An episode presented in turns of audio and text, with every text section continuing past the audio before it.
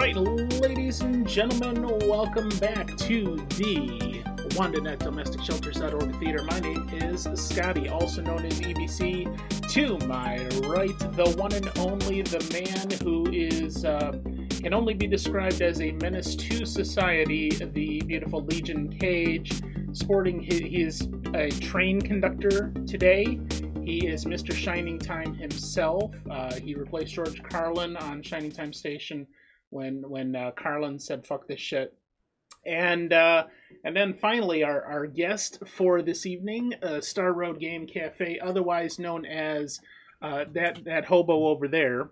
Hello, welcome, and how are you all doing? Glad you could join us.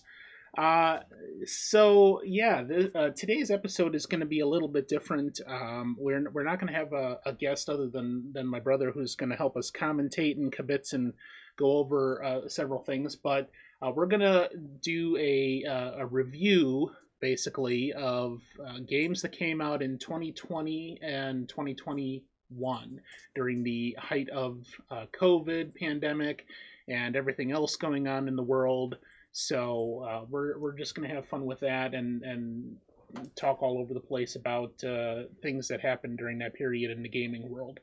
Um, but first off, let me uh, mention our sponsor for this month on the EBC channel. That is uh, WandaNet, and she is directing you, if you are so inclined, to domesticshelters.org, where you can search for your local domestic violence shelter and uh, get in contact with them to see if there are any supplies that they need uh, that you would be willing to donate. Any anything uh, that you can help out with is greatly appreciated there. And um, yeah, so uh, on the uh, Arcade Nostalgia Memories podcast, we are on episode ten.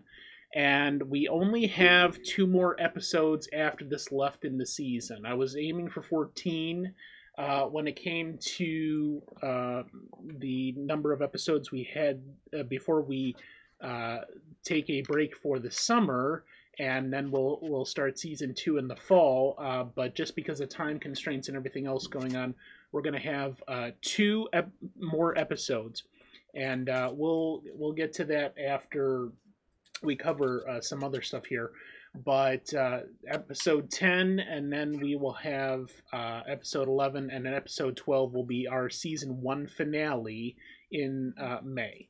So um, yeah quickly approach it i mean time flies when you're having fun and sometimes when you're not having fun and you you have no clue what the hell's going on because uh, you're you're drunk half the time like i am but uh, the the video game world, uh, you know, me being the host of a uh, ga- uh, podcast about video games uh, where I'm not even a gamer, or like half the time I'm not playing games. I'm just trying to, you know, make sure my shit is taken care of and uh, even in my forms of relaxation. Sometimes I play some games, but most of the time I'm just, uh, you know, couch potato and watching TV.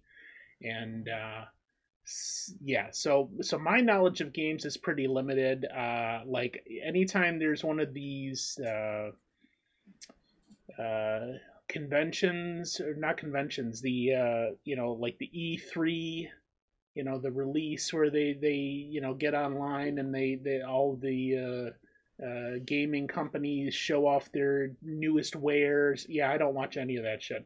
So uh, Cage, being our, our resident uh, gamer in in action, is going has provided us with a a list um, that we're basically gonna pick and choose and and go all over the place with this and uh, just start reviewing some of these games. We're gonna watch some trailers and um, feel free as we go through this uh, to uh, in our live chat tell us you know anything you want. Uh, comments about the games or if there's a particular game you w- would like us to look at that came out in 2020 or 2021 uh, you know put it in the chat and any uh, questions you have of course uh, you know go ahead and put those in the chat as well and we will answer them to the best of our ability which is probably going to be half-assed anyway so you might as well just give up anyway um, so the first thing uh, i want to look at here let me uh, let me come on over here to this.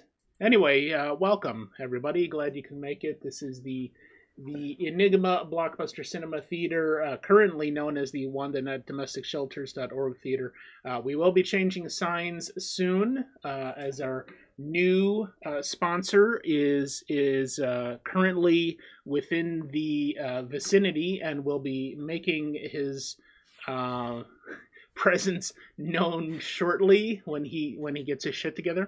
But uh, no, dude, we have both, uh, all of us, have been so freaking busy in the last uh, three to four months. So much going on between work and just a. I mean, like me alone, I could tell you we had we had a major plumbing issue in my house. Uh, trying to get a car ready to sell, trying to purchase a new vehicle, um, just all sorts of stuff going on, not including uh, the other stuff that we do here on Twitch and, and Discord, like uh, the audio drama we have coming up here uh, on uh, May 1st, you know, getting prepared for that. And just so much stuff all over the place. And I'm hoping it's actually going to settle down here pretty quick. Uh, taxes. Fuck, I still gotta do my taxes. They're due on uh, April 18th. The hell are you doing? Hurry up. I just, uh, I, you know, just making excuses. That's all. Um, but uh, yeah, so much has been going on, and uh, and then of course, you know, trying to make a schedule here on Twitch work, uh, and that that was part of it. Um, you know, with uh, the schedule we've had for arcade, where you know sometimes it's all over the place and you know we we try to get an episode in where we can but these these also take quite a bit of planning too. So um the you plan basically all i'm saying is that we, you know we we we're doing the best we can to try to pump out these episodes and it's not always uh, the way we want it to be but you know it's fun. It's fun. We have a lot of fun making these and putting them out. So, all right. Um, so let's see here. Cyberpunk. Did uh, did they finish making Cyberpunk yet? It's my understanding that the PS5 version apparently is fine, right? So there's no issues with that. The, the next gen upgrades, I I believe, did come out, and everyone seems to have little issues with it. It might not be as popularized though because of how how polarizing the game was when it first came out for the previous gen consoles. Very bad first so, impression. Yeah, I mean it was even top of the line PCs were still struggling to run it. Mm.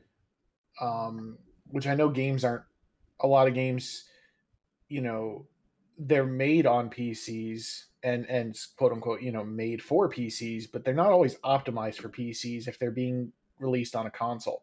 A lot of times they're actually optimized specifically for the console. So even yeah. if your PC is quote unquote more powerful than like a PlayStation 4 or Xbox One, yeah. you still might get a lacking experience out of it. Right, because you can't kind of erase the sort of fine print that designed it to work on a PS4. Yeah. It's a whole other animal. Well, and you you also have, I mean, they've been trying to push the limits as to what is is actually going to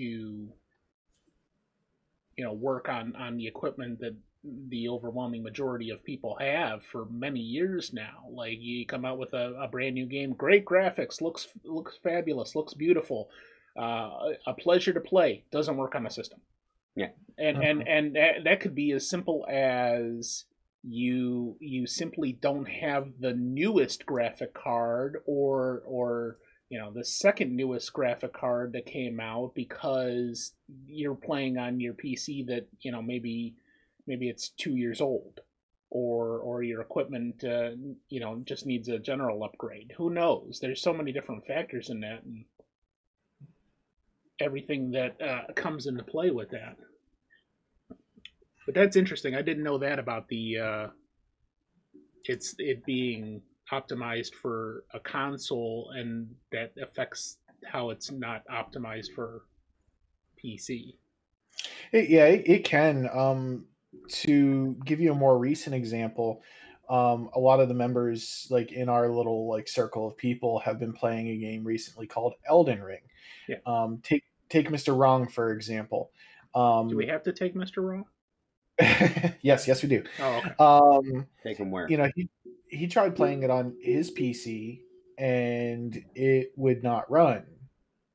You know, and he has a decent gaming PC. Like he ended up using uh, his husband's um, other PC, which, to my understanding, isn't like it's it's a more powerful PC, but it's not a gaming PC either. Hmm. If that makes any sense. Um, but people running it on console, no problem whatsoever. Hmm. You know, and we're talking like Xbox Ones and PS4s, not you know the new consoles. So Yeah, wasn't that the first one that they started having some like uh, major cross-platform? Simply because the PS5 was so limited in availability to purchase. Well, it's been like that for a while. Some games that would otherwise be cross-platform probably, I, I assume developers are holding off because they know that people can't get their hands on a PS5. Still, how how how long has it been? it, it uh, no, November twelfth of twenty twenty. Um, because I actually had to look up that date for this uh, for this podcast. Um, and So a here year we are, four months. a year months. a year and a half later and we like i still get notifications in my email you know gamestop will have a supply of playstation 5s on this date target will have a supply on of playstation 5s Yeah. on this date you know yada yada like there's still And then the next day they're gone. low demand or high demand Yeah. and low supply Well, and I got to imagine with the uh, microchip shortage, that's going to be like that for quite some time. probably You know, although I did hear that uh, Intel is planning on opening a brand new production factory here in Ohio. Hmm. Nice. So, Lord knows when that would be completed, but maybe that will, Mhm. you know, positively affect the chip shortage and Well, yeah, because it's not just it's not just video games that is being affected by that, like uh, cars and other Yeah. things. Um, anything that's know- got a microchip in it. yeah, uh, my my boss went to buy a brand new car because his car was finally going to give out on him, and he couldn't test drive one because they didn't have one on the lot available for him to test drive. He had to put a deposit on it to get one ordered for him. He had to wait uh, almost a month after putting the deposit on it to get it, and at least the salesman was pretty upfront and open with him about it. They were selling it three grand above MSRP Mhm. because it was, you know, they were in that such limited supply. Well, as I mentioned earlier, you know, I'm in the process right now of buying a new vehicle, and and I have my range of what I'm going to be able to afford, uh, which basically means I'm not going to be able to purchase a vehicle over, say, twenty four or twenty five thousand dollars tops. So that also limits it. But I, you know, looking at that, it- and and even just driving past the car lots, they are so empty. Like Yeah, I was gonna say they're pretty empty. less than half, maybe a third. You know, and I've also seen a few dealerships also close down, you know, and sell their stock to a different dealer because they they have such trouble getting uh, new vehicles on their lot, and and with the uh, used market the way it is, you know, all kinds of repercussions and waves and negative effects all throughout the economy, and this is all over the world too. Supply chain issues. Um, I, like my understanding was that the the the microchip shortage was primarily being caused by uh, COVID restrictions, where they couldn't have people in the factories in India and China and wherever else that they're doing this to actually create the pieces and keep up with the demand. So so there's a six month delay in microchips being shipped uh, to people that you know companies that have ordered them for whatever they need, uh, simply because they they haven't been able to get enough people in there to actually make them. you know. and on top of that, like I also remember um, something in the news, like maybe I want to say five or six years ago, about the diminishing supply of silver, because silver is big in in uh, used in the production of circuit boards and that, and uh, cell phones. Yeah. Cell phones too. So they started offering things like you know turn in your old cell phone so they could take it to the factory and pull all the silver out of it and reuse it for new stuff. You know. but then again, they've also been doing things like that for years with with core charges on automotive parts where they want to reuse a, a, core piece of it that uh, is very expensive to produce and you know if you don't take that core piece back to them to replace it they charge you for whatever i guess that's like a, a good form of recycling to say the least but you know yeah all right um, so let's get started here and we're going to start with a final fantasy VII remake which um, game sucks joel uh, played. no, I already got one here. Joel played uh, or did the uh, Final Fantasy VII OG for his arcade episode a couple of months ago, or maybe that was a couple of years ago. I don't know. Time flies when when you're fat and abusive. Yes. But uh, so Final Fantasy VII remake uh, just came out um, not too long ago, April tenth uh, in 2020, right at the height of COVID. And I remember because I, I had purchased this for his birthday, which is April 7th. And, uh, you know, I had it on order and they delayed it because that was right about the time end of March when they decided to shut everything down from two for two weeks. And I remember having a conversation with the store manager of my local GameStop where I had put the deposit down and and her telling me, you know, these were the precautions they had in place. Sorry, you can't come in the store, but I can give it to you at the door, you know, and whatever else they had to do when they did finally reset it. Um, but yeah, Cage, did you see anything uh, on like how that affected or impacted sales? of the game, the fact that they closed down just before it was supposed to release? Yeah, um so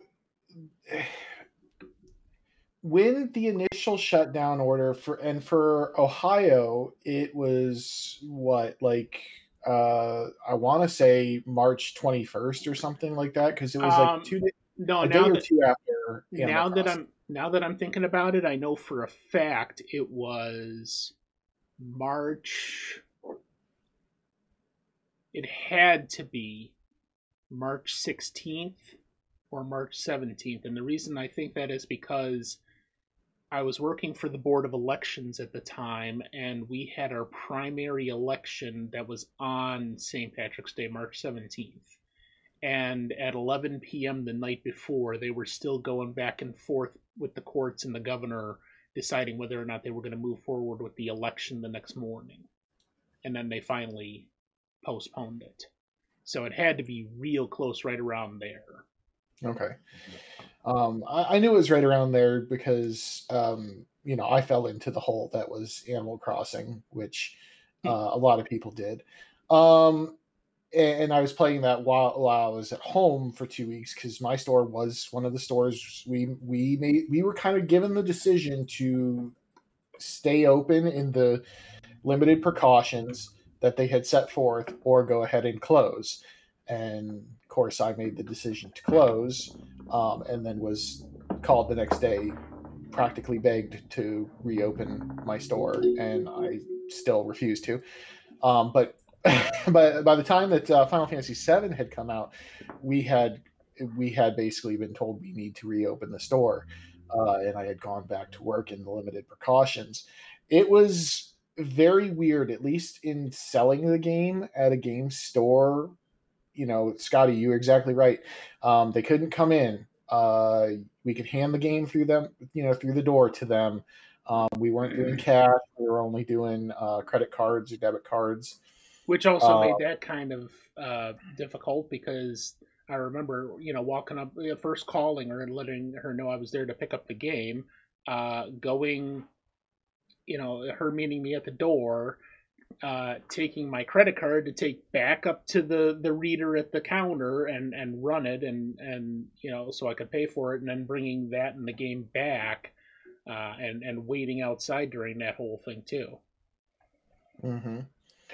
At least yeah, it was nice weather was... that day. I remember. it it uh it was so it was it was kind of crazy like uh to do it i felt like my store we were very limited on the people who were coming to pick it up. Um you know i had turned people away because they wanted to pay cash. Um my store was kind of in a rural area that uh you know cash was king. So telling them that they couldn't buy it with cash they were oh. just like oh, i'll just i'll just go down to the like I say it was a rural rural area, but there was a Target right behind my store, and you know Target is you know the the top tier of like the Walmart stores. So I don't know, whatever. Um, That's but, true. You know, it was uh, like there were a lot of people turned away, and uh, I don't think I got that many copies really to begin with. My store was in general like a lower volume store, um, but it, it was unique to try to have to deal with it in this new world as it was becoming, you know, the world of Rona.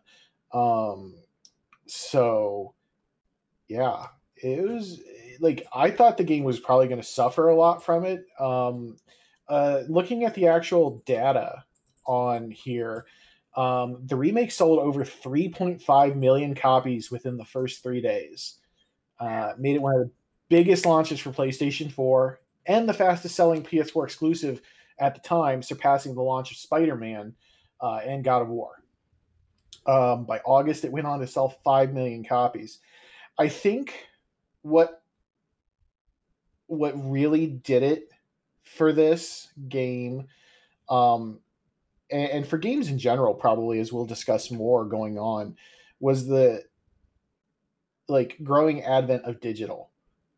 Um you know to to someone like me and Joel, digital is you know like evil.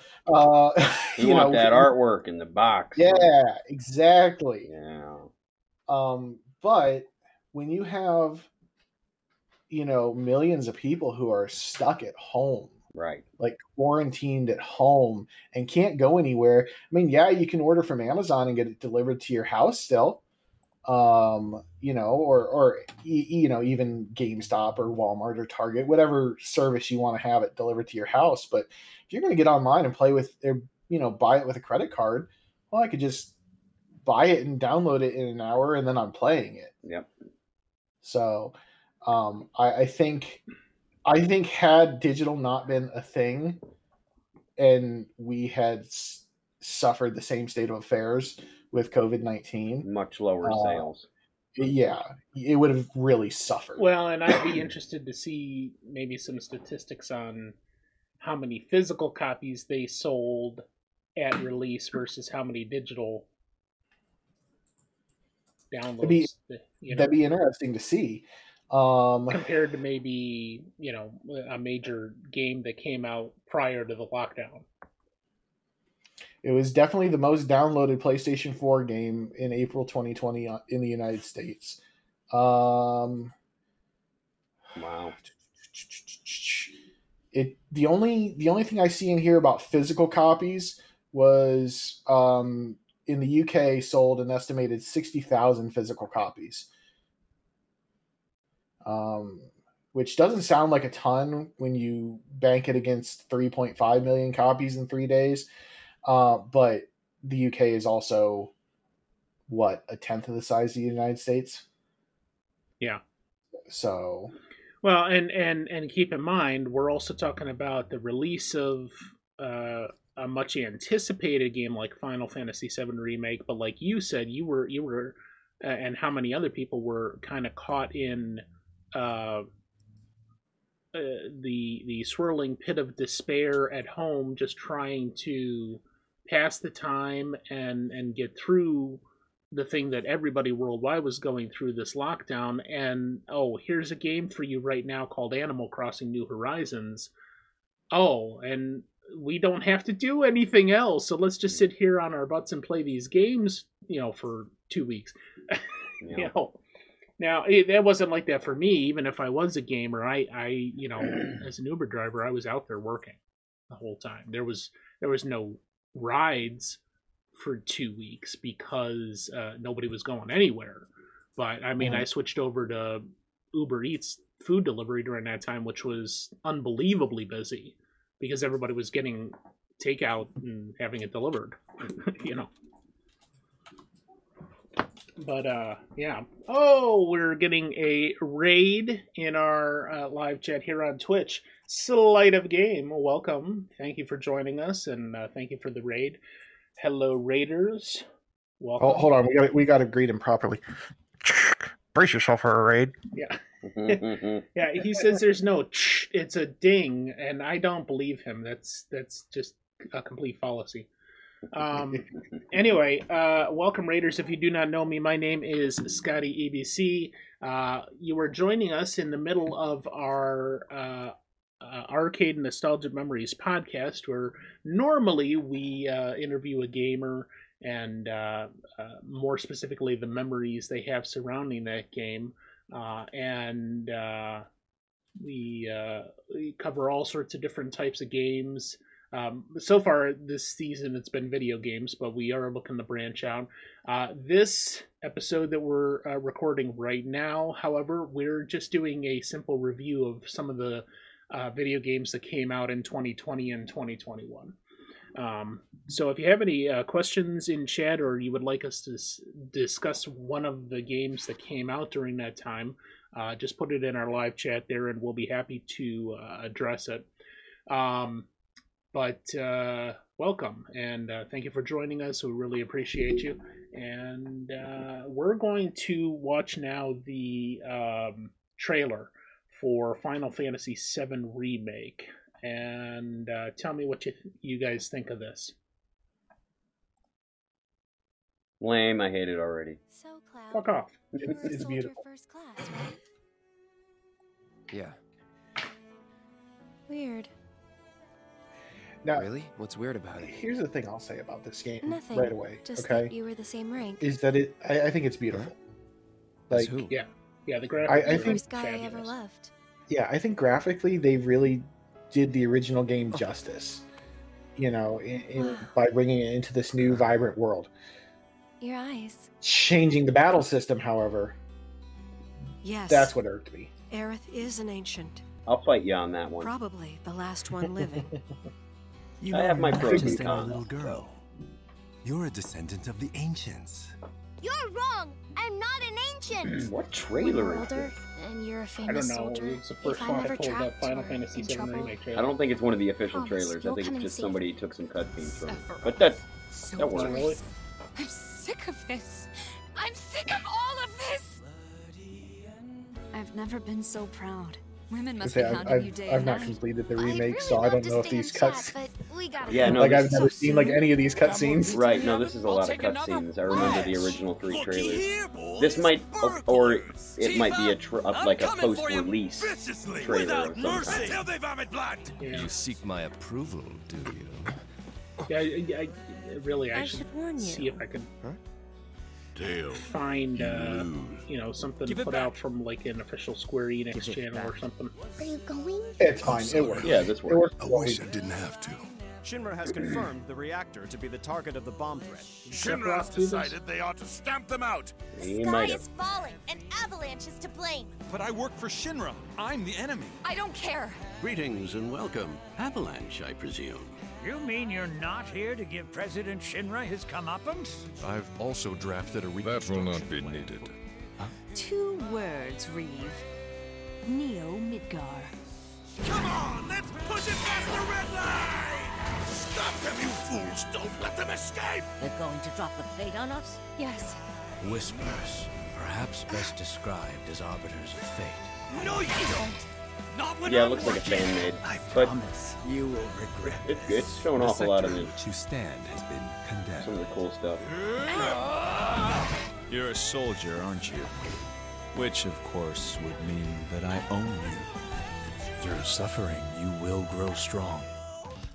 Isn't that what you want? Come on, you see the piece of shit we're driving here? Says the 300 pound sack of it. Hey!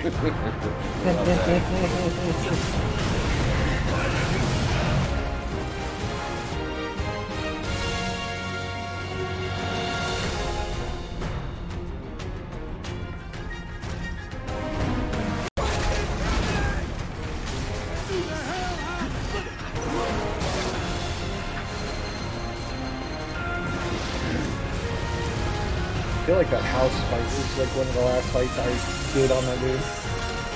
That was a doozy.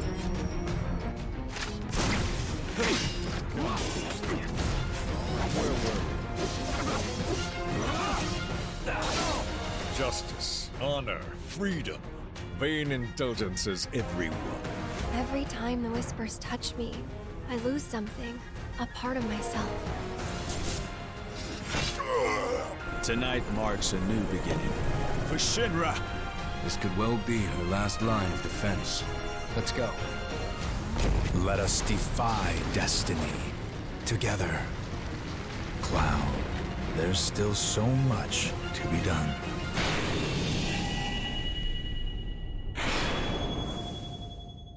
Yeah, Sephiroth definitely did that. That's actually not a horrible fan made trailer, and the reason being is a trailer is always just a teaser. An official trailer is always just a teaser.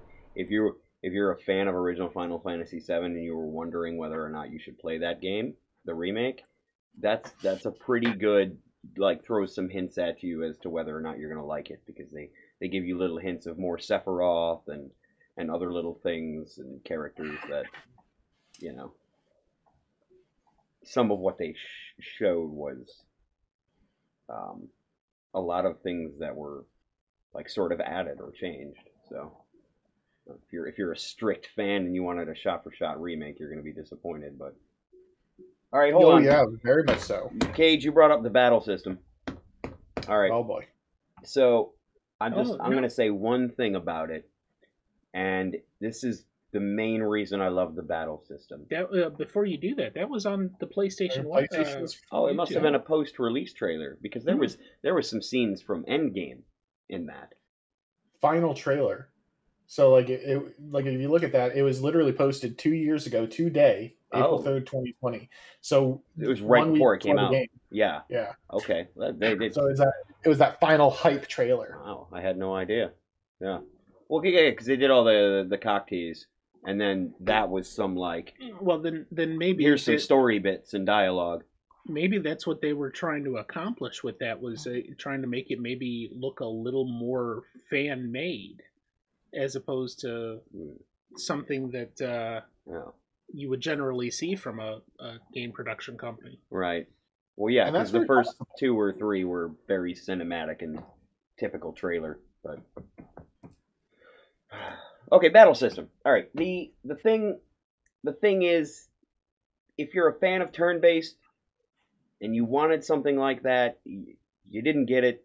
You're disappointed. But I think they did a lot in that real time action devil may cry bullshit that that catered to fans of turn based, like the the ability to still um, you know, kind of stop time and execute commands and, and, and, and strategize the way you would in real turn based. You cannot just hack and slash your way through that game, especially on like normal hard mode. Play. I dare you to just try to button mash through hard mode on that. You can't. You have to strategize, and the game encourages you to switch back and forth between characters and and build up AP and use your limit and and you know sort of figure it out the way you would if it was slow paced turn based. So that part that part appealed to me. You still have to strategize. Um, And that's fair. I'm not saying that the battle system was bad. Okay. Um, for what it was, it was good. It just yeah, it hits different. It's not the same. I get it. It, hits different. It hits different. I get it. And Yeah. you know, I'm more accepting of it now. Now that I know the uh how do I want to put it? I like spoiler of what the game is, Joel. I think you know what I'm talking about as far as you Yeah. know The, the, how this storyline is. yeah, the, the some of the, the Um, new directions they're taking it. So Yeah. knowing that now, like it makes it unique enough that I that me personally as a gamer, I want to continue. Yeah. And um Yeah, I'm excited. I, So, got, I got I got fully roped in, even with the ending that is highly controversial. I still want to know how they're going to redeem themselves on that one. So, yep, eagerly back to the PS5 problem. Eagerly uh, awaiting news of a release date for Part Two, and it's for sure only going to be on PS5 and then maybe PC. unless they they're still having this issue and they know that a majority of people aren't Mm-mm. going to be able to play No. it on PS5. No, no, no, no, no, no, no, because that goes back to my original concern of how many parts is this episodic thing going to be? Because if all of the rest of the parts of the game till they finish it are the same size or chunk as that one, and they don't want to skip massive story beats along the way, it'd have to be eight, nine, ten parts. That's the thing about it is that it's it's just. So how many parts do you think they're going to have total? I'm guessing three Okay. and and then and two and three are going to be triple the size of of this first one because that was just Midgar. It was ten percent of the original story. Right, but what I'm saying is if a majority of the people that would otherwise purchase part 2 still do not have a PS5 when that comes out. yeah. I'm wondering if they're not going to try to do that same cross platform thing and make it available for download on PS4 simply so they can get the same amount of money as they would if it was normal and everybody could buy a PS5. Yeah, but then to compensate I- for that, you know, it, it's going to be much smaller. I don't think so. Uh, I I think I think you're banking on too much of the differences between this generation and last generation of consoles. Like when consoles used to be a giant jump in between them. Yeah. Okay, I would I would probably agree with you. But when you have like you've got the PlayStation 4, the PlayStation 4 Pro and the PlayStation 5. The PlayStation 4 was a half jump. The PlayStation 5 now is e- effectively the full other jump, but it's still not as big a jump as like when we went from Nintendo to Super Nintendo. Yeah, you're right. Like it's it's not that crazy of a difference. the intervals are getting smaller. You're saying. Yeah, Yeah. Yeah. and because we were able to like close that gap by having that half jump during the generation i don't think they really need to worry about it in terms of producing the game as such i will bet you a hundred dollars straight up it launches day and date playstation 5 playstation 4 same day uh, Mm, for part two, three, four, five, whatever. It will eventually come to other consoles as well. They said it is it is timed exclusivity for PlayStation. yeah. Now, I will also I will also bet you money that we would get um, the first part on Xbox consoles and Nintendo consoles before we see part two hit the light of day. Yeah. Yeah. They still haven't even gotten it. It's just PC. Yeah. Well, and Like, I can't and- even play Intergrade on PS4, can I? That's PC. No, Intergrade as of right now is five only. Yeah. I believe that will when it comes out for the other consoles, Intergrade will also hit PS4. Hmm. They just they were just trying to give some kind of exclusivity idea for the PlayStation. I would be very excited about that, but you have to take into consideration again how much. And yes, it was very padded. There was a lot of filler, but they made Midgar a forty-hour experience. So they have to uh, either have to cut all the filler and and you know kind of stick to the original story if they're going to do that, or it's going to be a lot more parts than two May, or three. maybe that's exactly what they're going to do is just stick with the main story and then have anything else as DLC. Oh, that would be ideal, but that doesn't sound like Square Enix to me. Eh, or Yeah, give us a bunch of episodes, but they can't come out every two, three years, or we're not going to finish it till twenty years from PlayStation Seven. I, Yeah, right. yeah. I got to imagine. I got to imagine that's simply because of COVID that they have so much time uh, between part one and part two. Yeah, yeah. They, and they then came you're out probably going to get one said every seven or eight months. Let's see if I can find As that. long as they get enough people out, you know, back to work to do the production and whatever else. How many people have been working from home? you know and you bring up a, a good point there i'd be okay with because because we had the the Yuffie content episode Intergrade right and i believe that's like its technical name is episode Intergrade. Yeah. if they just if they did just started doing things like how the uh, telltale games did you guys ever play any of the telltale games the walking dead uh, game of thrones anything like that No. no, okay. They're very cinematic, story driven games, similar to like. um Oh, I've seen. I know you guys Walking both Dead. watched us. Okay, you've seen Walking Dead. I know you guys watched us play um the Dark Pictures game recently. Mm. Yeah, Uh, Man of Medan and that. Yeah, uh, very similar to those games, and they released them in episodic parts where you could buy the season pass disc that gave you all the episodes.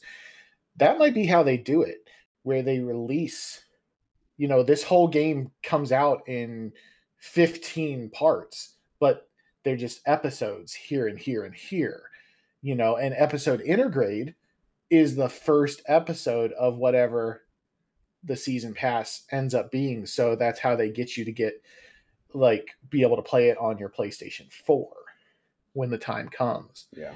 I would Uh, love that. I I would honestly consider not even buying a PS5. I have a PS4. The main reason I want a PS5 is for when Part Two comes out. Well, Like, and, and I got to imagine, you know, anybody that was interested in buying a PS5 hopefully is going to get a chance to do so at some point in the future before they start trying to come out like a. Yeah, you shut up, fucking Cage. He's holding up this controller and, and licking it with his tongue, making love to it. Cage Um, has a PS5. Yeah, yeah, look at me, I'm Cage. I got a PS5.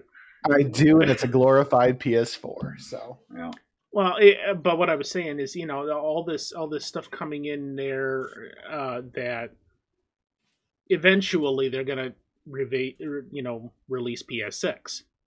Eventually, okay. So at some point they, they just have to cut it off and say, okay, let's let's start moving towards a new platform, whatever, so we can continue to get the sale of new platforms. Um, but you know, either way, they they're what they're these are video game companies that are generally, except for fucking Nintendo, more interested in making money off of what they have, what they've been developing, not only to pay their people and and keep on you know keep this train rolling the the, the business of producing new video games but also dealing and, and companies I, i've seen this with so many different things not just video game companies. Companies that do not uh, change with the times and adapt to the market die Yeah. so we may actually see some video game companies, if we haven't already, start to fold because they're not adapting to the times. Nintendo's always going to be there. But Square Enix, okay, if they don't make it available for PS4 and the majority of people don't have PS5s, they're not going to make as much money and they know that. So they're they're they're they're going to come up with some kind of game plan action to get as much widespread possible to get as many people to buy it as possible. And and i got to imagine that they they have to have some kind of action plan in place to deal with covid times to deal with the fact that there's so many people out there that haven't gotten a ps5 yet that want it. And still make their money. Yeah, and if but they don't, if they don't, then they're not going to survive.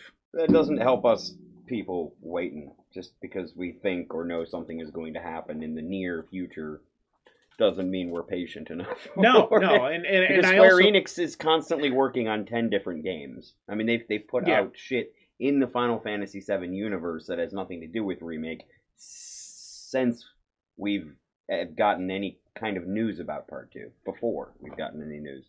Well, and and that's also that's also differentiating between people that want a PS5 are going to buy a PS5 when they can and when it's available and they have the money to do so versus the people that want a PS5 but they're just dick poor and they they they can't uh Yeah, I can't afford. they can't one. afford it. They you know That should, how much is a PS5 cage before you get price gouged? Uh, actual retail on a digital only model is three ninety nine ninety nine US. Uh, a disc based model four ninety nine ninety nine US. Um, and that that is the actual retail price of the consoles. Now, even if you get them at retail price, uh, typically speaking, you're not gonna get them for you're not gonna be able to just walk in. And, and I will say, as someone who was on the opposite end of the counter for the PlayStation 5 and the Series X launches, mm. you know, if you come in and you buy just a console to me, I kind of I kind of just want to punch you in the face because I know why a you're just buying a console. You're not buying a console to play it. If you just walk in and want a console, you want it because you want to turn around and try to sell it for eight hundred dollars. Yeah. Like no respecting gamer is going to walk into a, a GameStop, Target, Walmart, whoever, and buy the console by itself. You can't tell me that there is not a single thing that you're you're you're literally going to go home and just download a, a, a game. Well, yeah, no, that's what I was going to say. Is maybe they're the you know on the train of digital only people, and that and that's that's quite possible. Like, but the vast majority of people will not. Right. They're, they're they're they're like the guy that when everybody was panic shopping goes and buys 16 cases of, of toilet paper because they think they're going to to sell it on the black market after the fact. Now I know that worked with NES Classic when it first came out because Nintendo for their dumbass reason whatever they justified it decided on a very limited release for that so it it created a black market. The same guy that decided the cord length of the controller should be about the size of my penis. Yeah, he's a dick. Yeah. But uh All right. Uh so yeah, that's Final Fantasy VII remake and um I, I you know, I really enjoyed watching your long play playthrough the uh did you say there was a limiter on there where they wouldn't allow you to actually Yeah, create clips cage, what's the name of that? It's a setting you can turn off in the PS4, but it stops you from broadcasting certain parts of certain games. There's a name for it. Oh, I don't know the official name for it. I apologize. I, I know what you're. I know what Yeah. you're talking about. Yeah, it, I remember. I remember asking you. We had a conversation about it because I asked you if you were going to play the last. You know, if you're going to finish it on stream, and you're like, "Yeah, I'd like to," but Yeah, I wasn't sure if it- like the last hour. Well, and, Um, well, and I know because that was my second playthrough. And my first playthrough, I was uploading to YouTube, and it wouldn't let me do the end. So I knew. I, I I figured maybe enough time had passed. I wondered if they had, re, you know, taken that restriction off by the time I was streaming it. Um, I'll be honest with you. I don't. I don't think that they'd No, uh, ever still- remove it once they once they set that. I really don't. Now, and it's just can- Endgame. It's just Endgame. You can circumvent that now. Oh, um, well, because you have because you have a capture. yeah. Now I could. At the time, I was streaming Like, from my. PS4. But, Yeah, exactly. And it's just like the last couple hours of the game, two or so hours of the game. They everything up until Okay. then. And I, I you know you don't run into that very often but like i play uh i played dragon ball Xenoverse 2 for a very long time um before before i was streaming anything. Uh and every once in a while like whenever you go to like do a scene where the voice acting and the actual like true dragon ball animated characters are going to be talking and interacting with your character Hmm. pop up say gameplay recording has been stopped due to a blocked scene or, or whatever Oh, and then yeah. when you exit Yeah. the scene it will it will say gameplay recording has resumed Right. That's crazy. So- HDCP. That's it. Encrypted signals. okay but yeah and you can cir- you can circumvent that uh Yeah, now I can with a with cap a card. cap card No. so All right, um, let's go ahead and move on. We're going to take a short break here in a little Fall bit. Guys. Before we do that, uh, yeah, Fall Guys Ultimate Knockout. I don't know if I let me hold on. Let me make sure I got a good trailer here. This one is. Well, hold on. Let's do this one first. Official cinematic launch trailer on August 4th, 2020. So this was on launch day.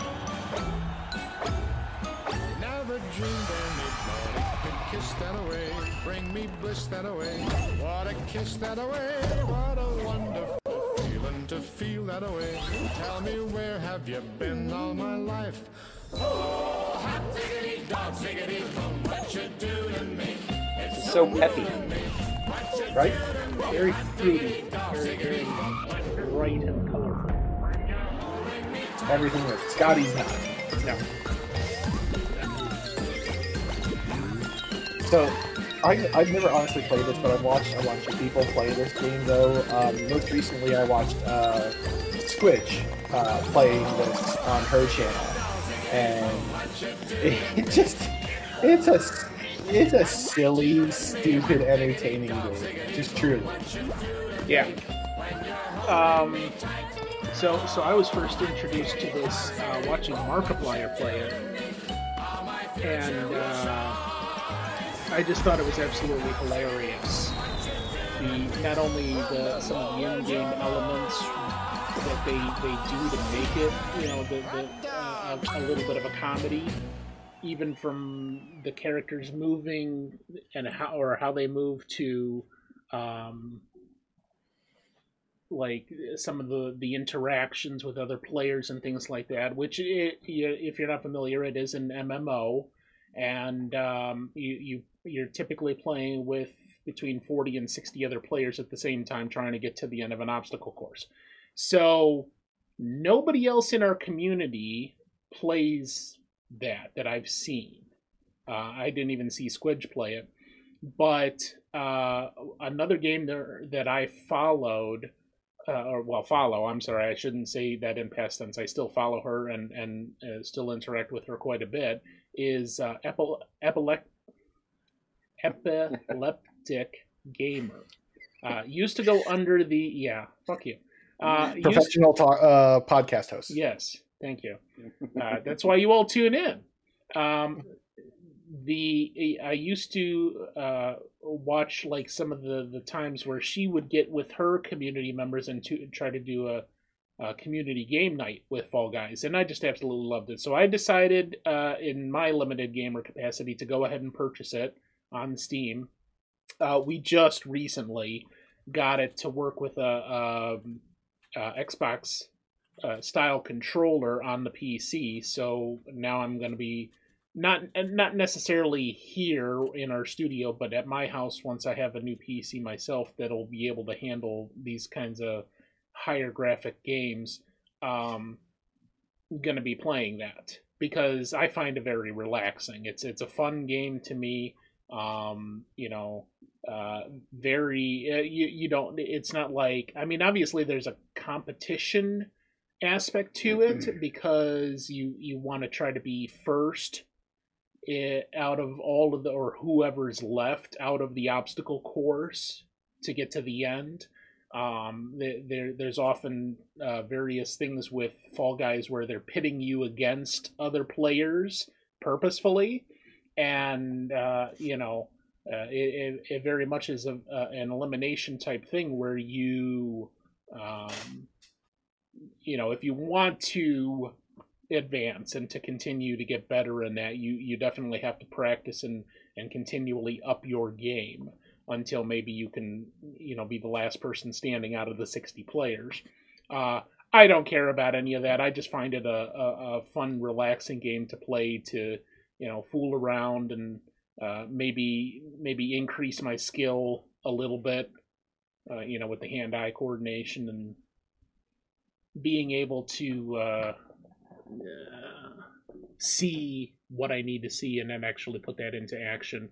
Uh, which I mean, that's that's kind of the purpose of all platformers, really, is you just need to be not only you know practicing that individual uh, game to to get the skill level needed for that game, but also just you know basic hot and hand eye coordination uh, and uh, the ability to um, uh, not evolve, but uh, see what's the word I'm looking for? Not evolve. Um, Oh hell, I don't know what the fuck I'm talking about. Anyway, um, I was gonna say like it's it's a game like for me like that idea of that game would be a game that yeah you can you can practice and you can put time into it, but it's also a game you can just pick up and just kind of like turn your brain off for a little bit and just roll. If that makes sense. Yeah, that that's exactly. I mean, um,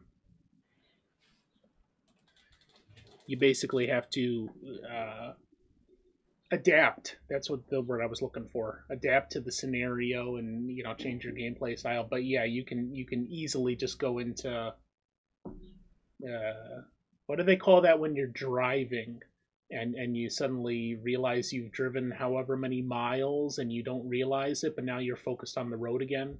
That that kind of uh, autopilot haze. You know, you could definitely do that with Fall Guys, I think, because I mean, essentially, once you once you get used to the levels, um, there's there's very little that's that's new in there, and just like maybe an older platform like Super Mario Brothers or Castlevania or that, once you know where everything is, um, you you can easily go into that autopilot mode and just you know Mhm. play to your heart's content. So um, I I don't know that I'd actually be playing Fall Guys on stream anytime soon. There's there's quite a few things that I want to accomplish game wise on stream before I ever really do that. Um, but at least for me, it's it's a it's a fun relaxer, and that came out on April or no August fourth, twenty twenty. So that's about the time I think people were starting to you know like even all around the uh, country, some of the the restrictions were really starting to relax, and people were starting to get back to work. But I mean, it, it, it I think it was a very popular game still, and I, I don't know, maybe I'm talking out my ass, but I think that might be a little bit of an indicator is to see some of these bigger uh, YouTubers and and other Twitch streamers, you know, playing uh, modern and popular games. You know, following the trends of of the uh, market for for the gaming communities. You know, like everybody right now is playing Elden Ring because it's new and it looks great and and everybody loves it. Exactly know? why I'm not playing Elden Ring. I'm the only one not playing Joel's Elden a Ring. Freaking rebel. Yeah. Um, well, you know, and th- that that that does happen. Obviously, a lot the the way that things trend, you know, and and it works both ways too, positively and negatively. Like I like you guys know, I play Fallout seventy six, uh, and we do stream it once in a while. When it first came out, that was the hot thing to do was stream Fallout seventy six and crap on it Yeah. like just absolutely crap on that game do youtube videos about how bad the game is but yet you're sitting here sinking hours and hours and hours into this game that you so say you hate but i think it was just because that was the popular thing to do yeah. Well, and and how much of a difference is there between a game like say Elden Ring, where, or or even you know like uh, Borderlands Two just came out with the Tiny Tina's wonderlands Wonderland DLC. Uh, you know these, these uh, a lot of these story based games in general, where you know you're advancing, you're going to do this part of the quest, and then you know, beat that boss and do whatever else uh, how many hours the people would spend playing those games uh, to just to advance the storyline, to advance in the game, versus something like Fall Guys, where okay, 25 minutes later, I've had enough of this, I'm putting it down. Yeah. You know, it's a it's a it's a time passer, not necessarily something that you want to spend a lot of time on. Although I'm sure people do that too. You know, it's like crack cocaine to them or something. Who knows? oh yeah absolutely you can you can have that with just about any game truly but yeah that's that that's exactly what that game would be to me for the like would be just something i could pick up and play have a little bit of fun with put it down and not think twice about it not have to dedicate two three four hours to a play session yeah. or or feel the urge to at least. Yeah. There were times, you know, I'd stay up when remake did come out. I would stay up hours just because I couldn't put it down. I had to see what the, what was coming next, you know, story wise, or where we were going, or see the next place and what they did. Hmm. All right, uh, we're going to take a short commercial break and then come back. We're going to watch the uh, trailer for the Xbox Series X console that came out in November of 2020. So uh, stay tuned. We'll be right back.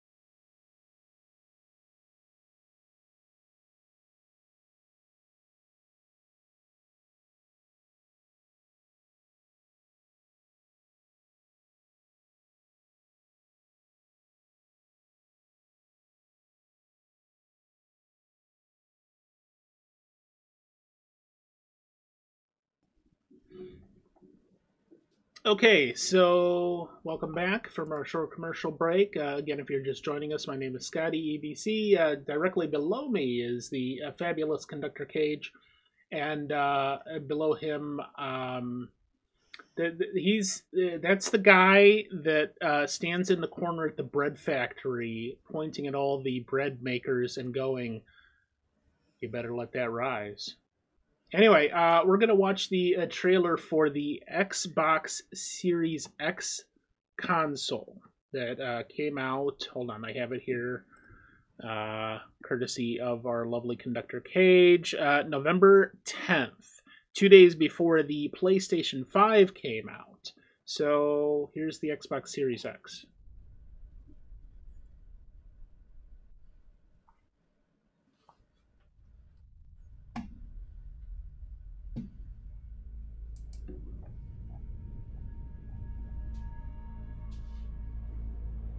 Let's suppose that you were able every night to dream any dream you wanted to dream.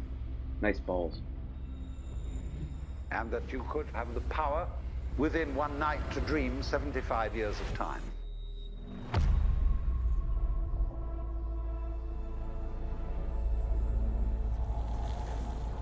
And you would naturally, as you began on this adventure of dreams, fulfill all your wishes. Alan Watts. But now let's um, let's have a surprise. Let's, Let's have, have a, dream surprise. which isn't under control.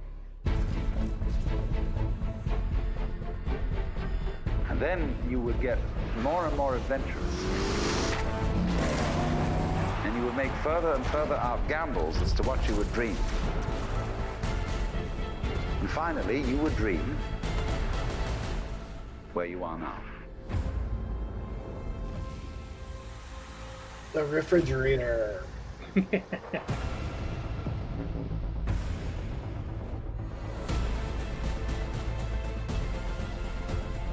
Oh, is it? It's literally a cube uh, or a giant uh, box. It's not a flat thing.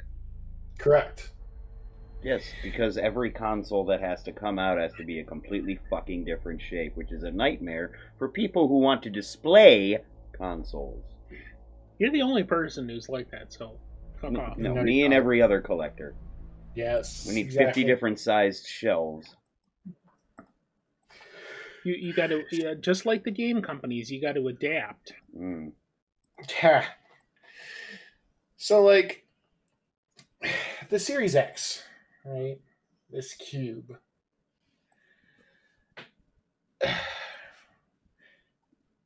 Now, admittedly, I am I'm more of a PlayStation fan than I am Series X, but this is in my personal and at the time professional opinion of a next gen gaming software or hardware platform. This is crap. Hmm. Like 100% crap because they didn't change the controller. At least Sony did something with their controller. They changed it. Whole new controller, and honestly, this is the best thing about the PlayStation 5, the controller.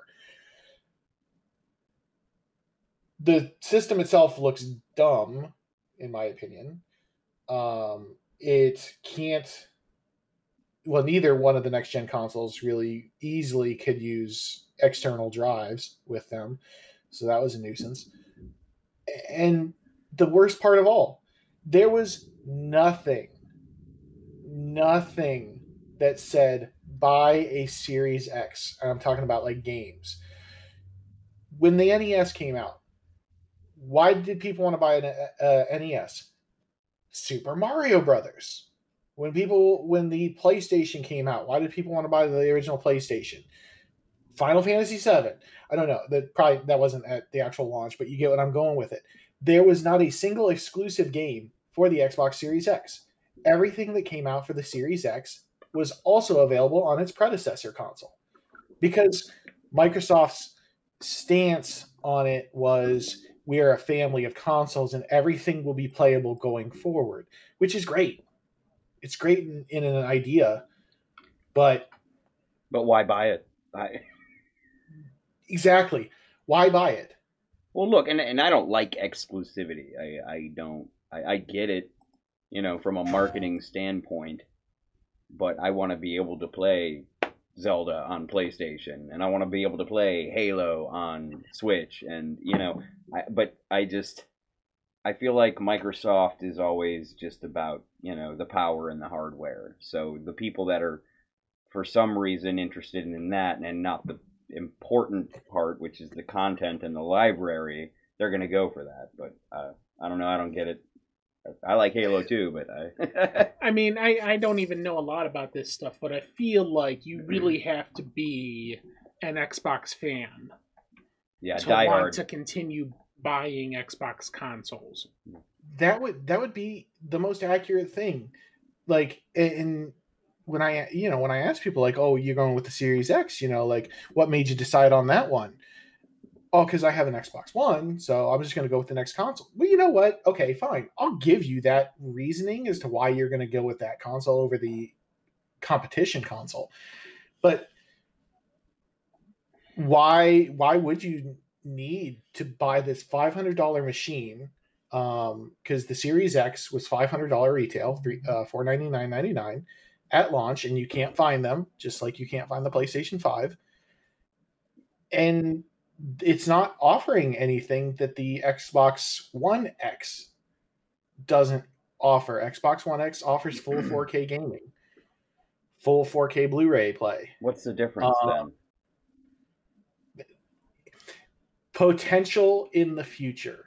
The solid state drive and the um, processing power give you a higher potential for future.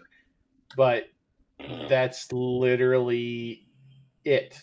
I'm, I'm not going to spend the $500 now for the future. Right.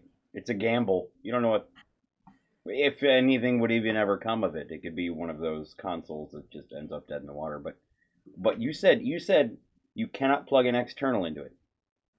You can plug an external um hard disk drive into it to utilize with Xbox One and previous generation games.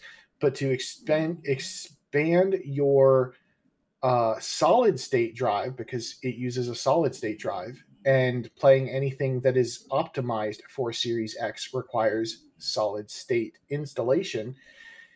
Like it will not utilize an external solid state drive. You have to actually buy a proprietary memory card. this guy's like, all right, the, no, the- no, no, the the moment you said proprietary, because I mean, uh, let me give you an example that's totally unrelated to gaming. SodaStream. SodaStream is a company uh, that uh, was an innovator, and they're based in Israel, and they basically say, "Hey, uh, you no longer have to buy soda at the store that's filled with all this unhealthy shit like, uh, uh, you know." partially hydrogenated corn syrup or whatever you know was was the health fad at the time and they started offering the ability for you to create your soda at home and make it the way you want. Like you want uh, unsweetened? Okay fine here and then you can add your own sweetener or that. Uh, you want more carbonation less carbonation. What they didn't tell people is that you must buy from them the proprietary CO2 tanks.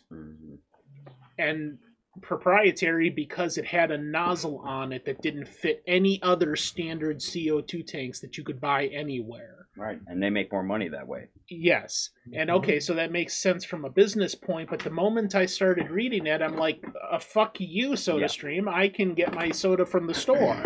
I, I don't need your bullshit. I was even looking in it at the time at making my own, and there was a YouTuber that had like some little plastic 3D printed piece that you could buy for five bucks on eBay to make your own and, and use a standard CO2 tank that you could buy anywhere.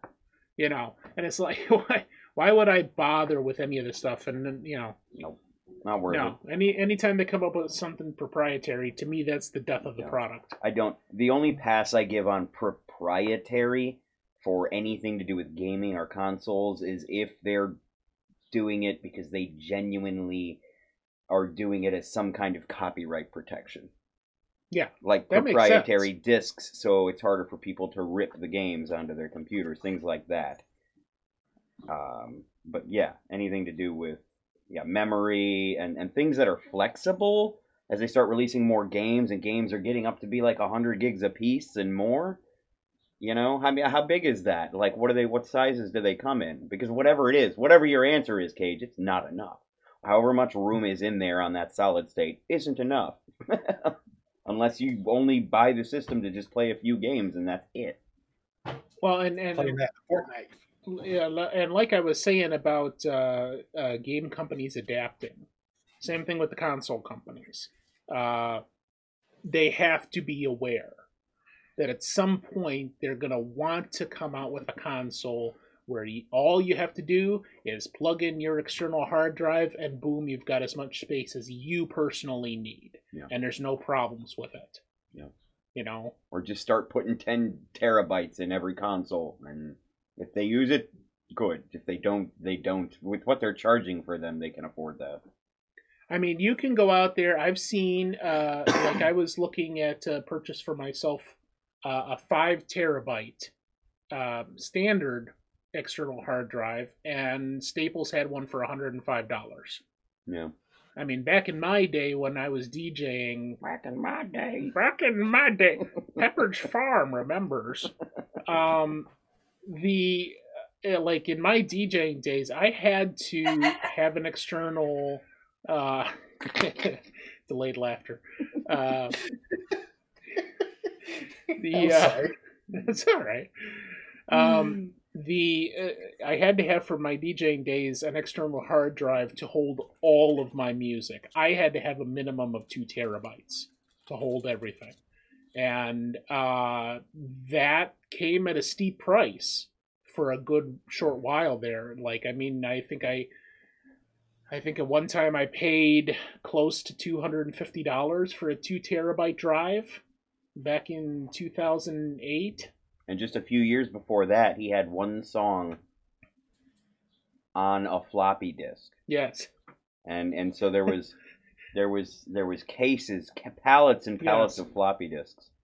That, that's that's my nickname for my dick, floppy disk. Floppy disk. Um, the uh, you'd be surprised how many DJs used to carry around crates of vinyl because that was their shtick, and they would they would you know literally hauling around six or seven hundred vinyl records Mm-hmm. and these you know these crates that had to be carted in and out and you need a, a cargo van to haul it all and yeah no My my mom used to DJ back in the mid to late '90s, just like probably not as involved as like you were with it, Scotty. Just I say DJ, she had equipment. She would go to a place and literally just put like CDs in in Right. things, but she had these big zipper containers uh, that held you know 200 CDs each, and she had like you know 10 or 12 of them that she would have to load in her car each Yeah. weekend to to take and go to Yeah. places. Now, now that's how I started back in 2002. That's when I started DJing, or 2001, late 2001. I had the same thing, but I only had like two or three because I didn't have that much music at the time. So as I continued over that career purchasing new discs, and not only regular music, I was a karaoke DJ, so I had to have all of the new karaoke discs that came out plus going uh, and getting back catalog, but then all the new music that was just regular dance music to play as well.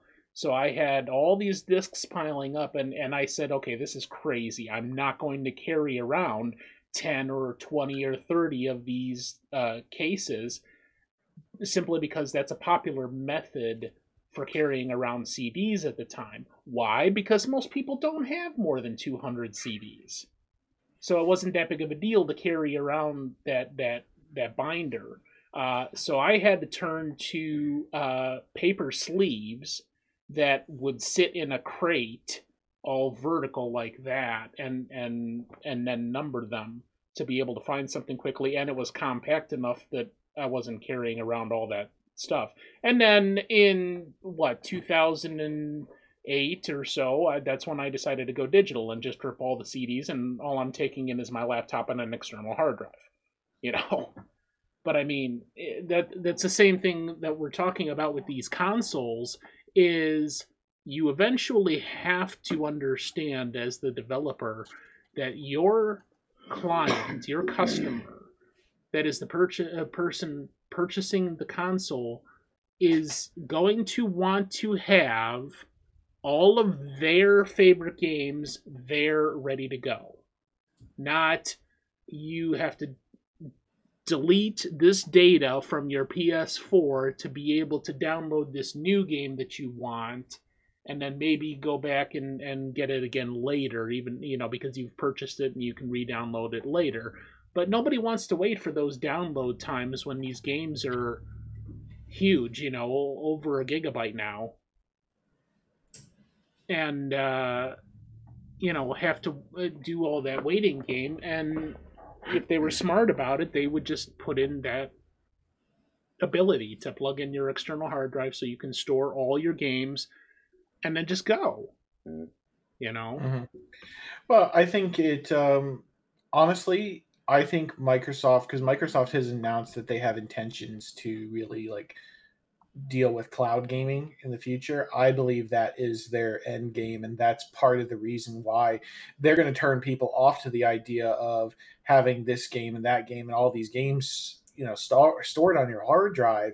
Let's just stream them directly from the cloud because that was one of the features that it, you know, touted about when Yeah. it uh, when it was being when it was coming out was cloud gaming, and I just think I think truly because like the last GameStop store that I worked in before I left that company was in a very podunk area.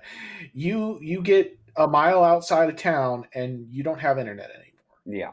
Like these game developers or console developers don't understand that not everyone has access to grade A internet. And not only that, what you're talking about cloud gaming is going to rely on uh, broad based market fiber optic.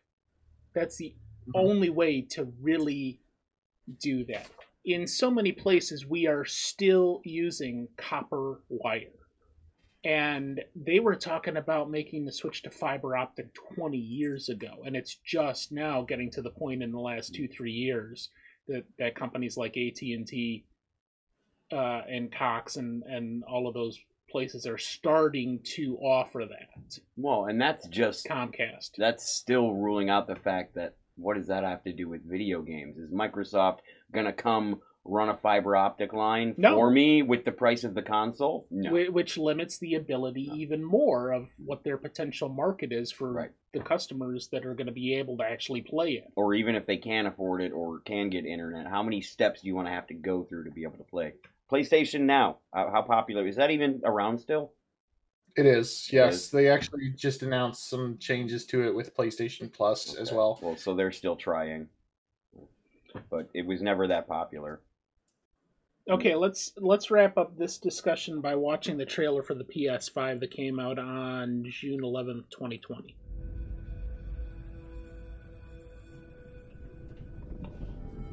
More balls. We got nothing but balls at the end of 2020.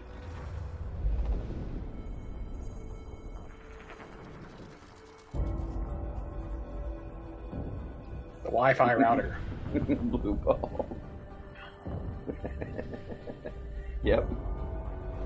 Yeah, and uh, short and sweet. Yeah, you're 100% accurate. We just recently changed our internet provider because we wanted better quality internet. We wanted to see about getting those gig speeds, you know, that they advertise with fiber optic internet.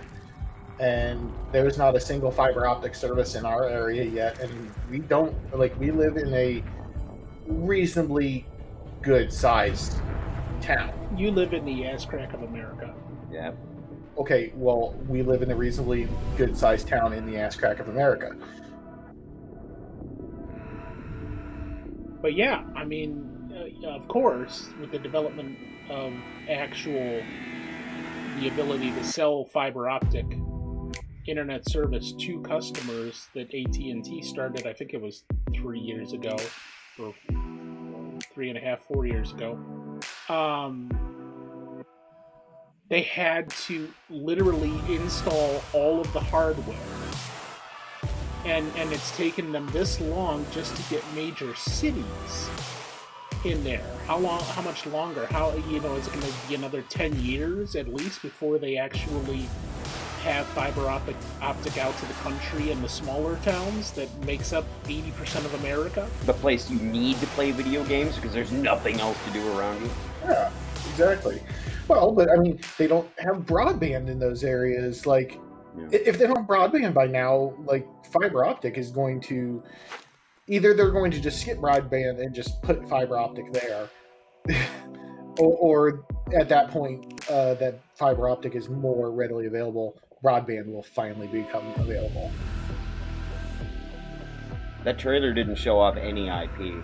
Microsoft's trailer, at least, you know, you saw Master Chief and some other a car, Forza car or something.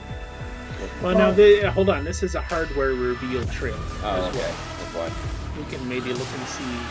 I just think it's ironic because how many Microsoft exclusives are there? because um, uh, Demon's Souls was released at the same time as the PlayStation Five release. So let's um let's see let's see what other trailers maybe they have available here. Or just punch in launch titles PS5, see what comes up. Although it might not be like reveals like that. It might be you're gonna get a lot of people talking about them. Yeah, here we go. Okay. This is a Advertising on GameSpot trailer. YouTube helps me Yeah. reach engaged customers like Jenna, who's Um, been searching for landscape.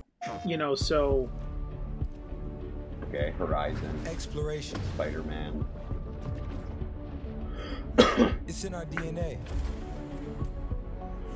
There's something inside each and every one of us that compels us to know the unknown. To push past every frontier. We want to see what's never been seen. Hear what's never been heard.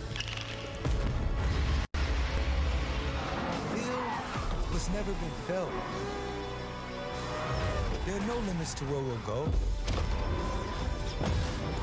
to what we'll discover, to what we'll achieve. We are all explorers. And there are new worlds to explore. Right. Well, it was like the same footage from the same four games, but that's cool. It looks nice, you know.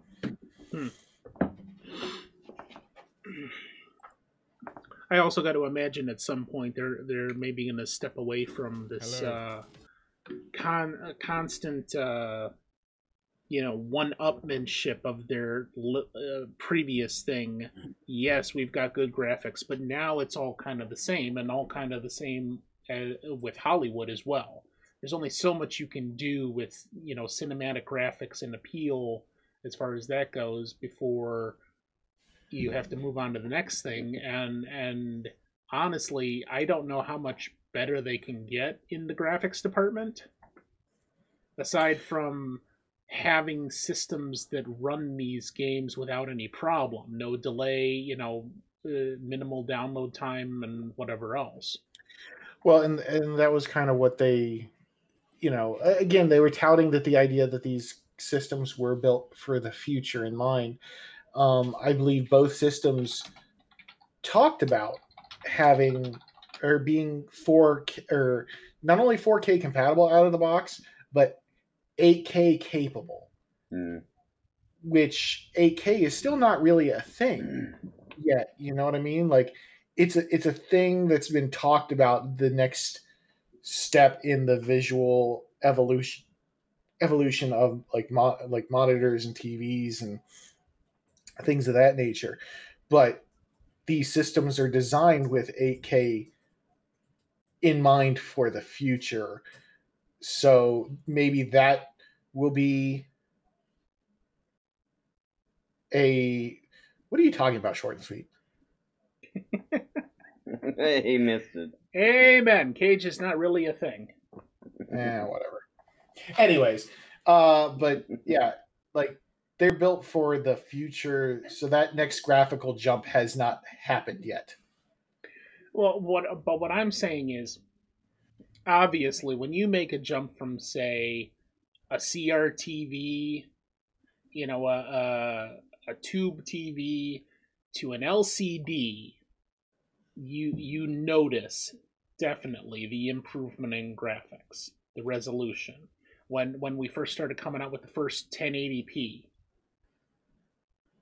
TVs, okay, and now up to the 4K and and the ultra HD stuff. So so they have a 8K.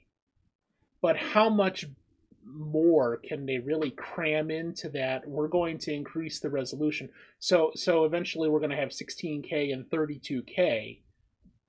But is it going to really make a di- difference to how a person visually sees that thing playing on their TV? Right, probably not their a computer noticeable amount. monitor. Yeah, Most human eyes can't detect exactly.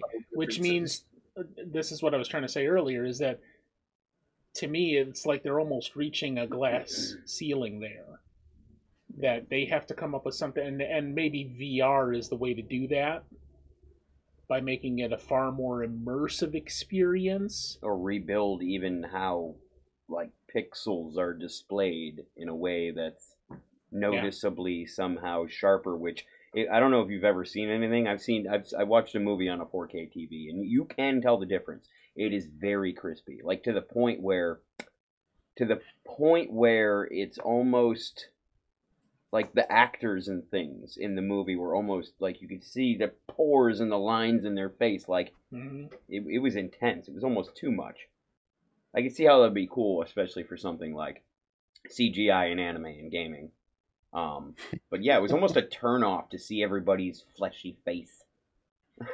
Well, you know, you, you, you're maybe not right. Short and sweet just commented in our live chat that they'll they'll make new eyeballs for us to wear when we're watching TV. yeah.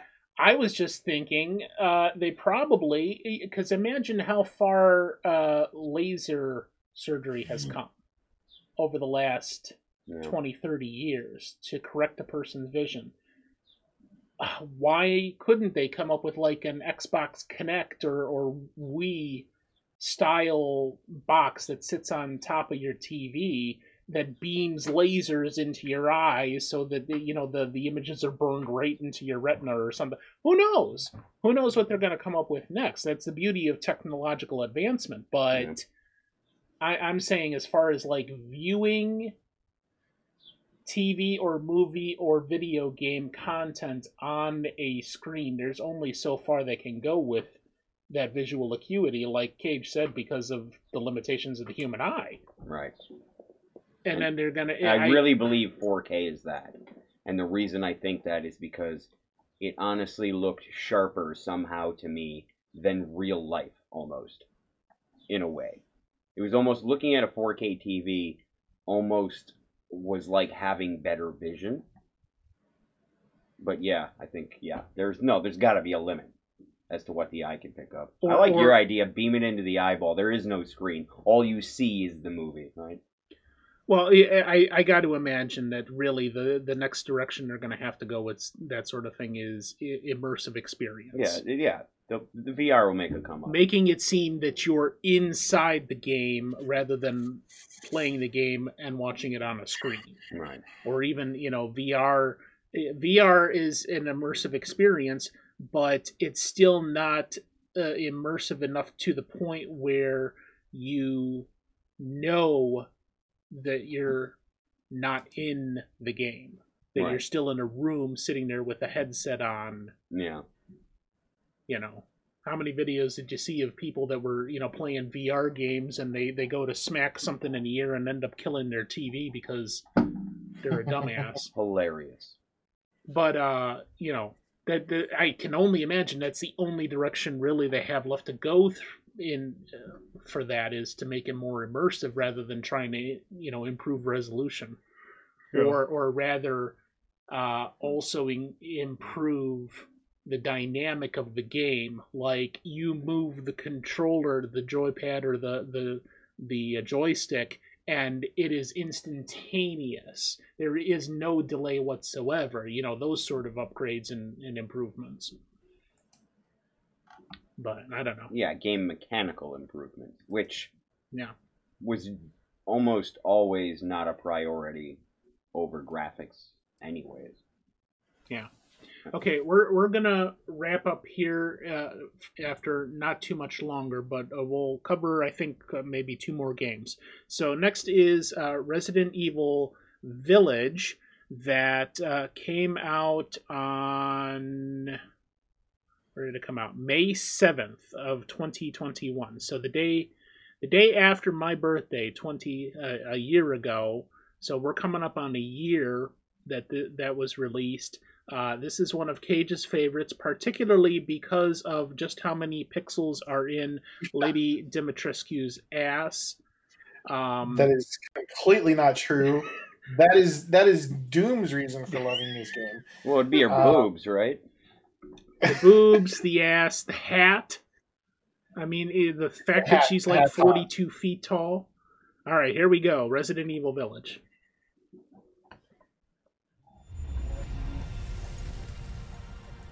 Probably the biggest game of 2021. Also the biggest butt. Biggest game, biggest lady. Biggest game, biggest lady. Long ago, a young girl went with her mother to pick berries for her father.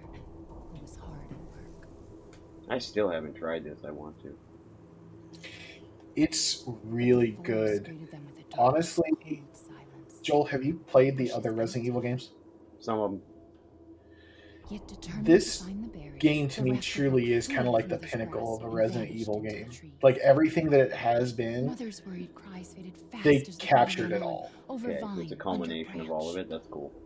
I thought it was. It, it's very different though from the previous Resident Evil games, in that this this includes vampires and werewolves, where just a local tale. uh, almost everything prior to that in Resident Evil dealt with like apocalyptic zombie mutants and all that, right? For the most part.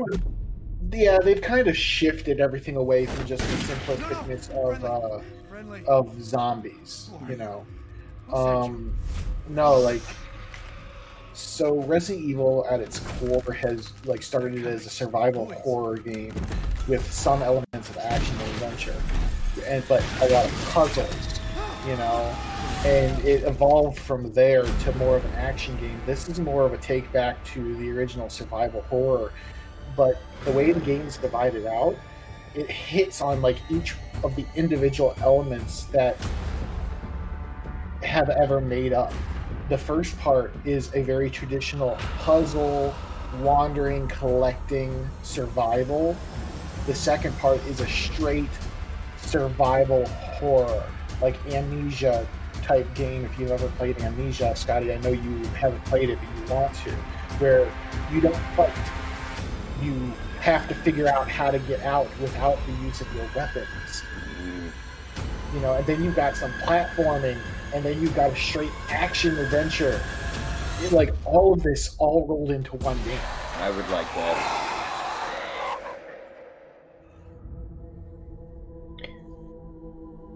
Looks good.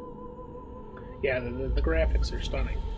I, I spent more time on the most time on four was my peak Resident. I've dabbled in the other ones, but four is the one I know like the back of my hand could play that game in my sleep.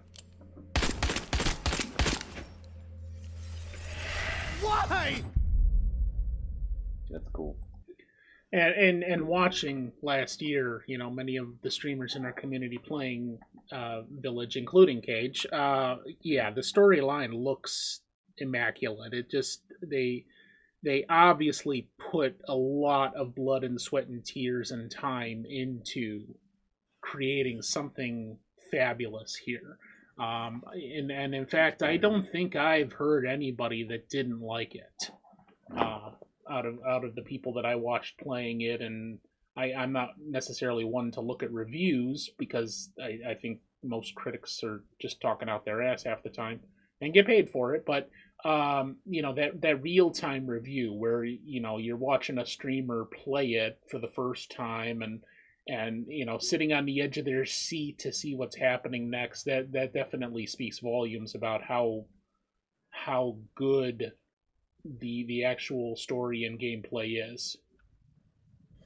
Yeah, it, this and uh, Village was up for uh, multiple uh, Game of the Year awards, including like uh, the Video Game Awards. It was up for uh, it was up for that. I can't remember. I want to say that it did not win Game of the Year, but I I'm gonna find out here real quick. Um, Game of the Year. Uh, it did not win. It was up for it. Uh, and, and I think that's the first time in a while that Resident Evil has had a game up for Game of the Year. Honestly, Resident Evil Seven, it was, it was big, you know, big, but not Game of the Year big.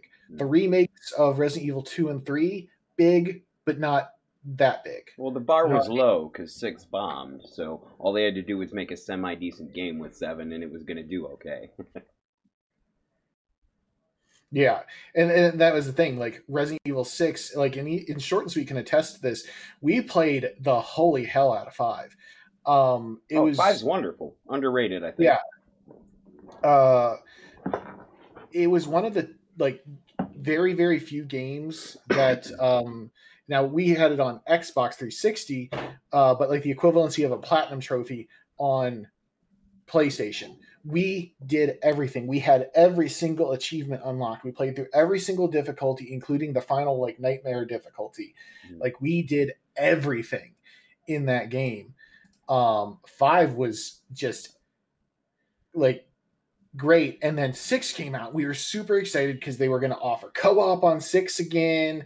Like we can play together. This is going to be great. And then six was a large disappointment. Mhm. Um, and and I think that kind of did start a small downfall in the Resident Evil franchise. Yeah. That they were that they tried to like bring people back by remaking two Yeah. because everyone had wanted it. Well, yeah, because the So- gap the gap between six and seven was years, wasn't it? Six Yeah. six was like PS3 360. um, but the remakes have always been solid. Oh, they seem that way. So. Um, Resident Evil 2 remake, in my opinion, was fantastic. Resident Evil 3 remake, little lacking. Okay, I, I played the demos, but that's about as far as I got. I think I did see Resident Evil 2 and 3 uh, Markiplier play at least portions of it, and it looked uh, pretty solid. I mean, you know, for a modern game, Yeah. uh, It was, uh, and, and the mechanics and all that. 2012 was Resident Evil 6. 2017 was uh, Yeah, 7. yeah, almost a whole fucking console generation there. Yeah. Oh.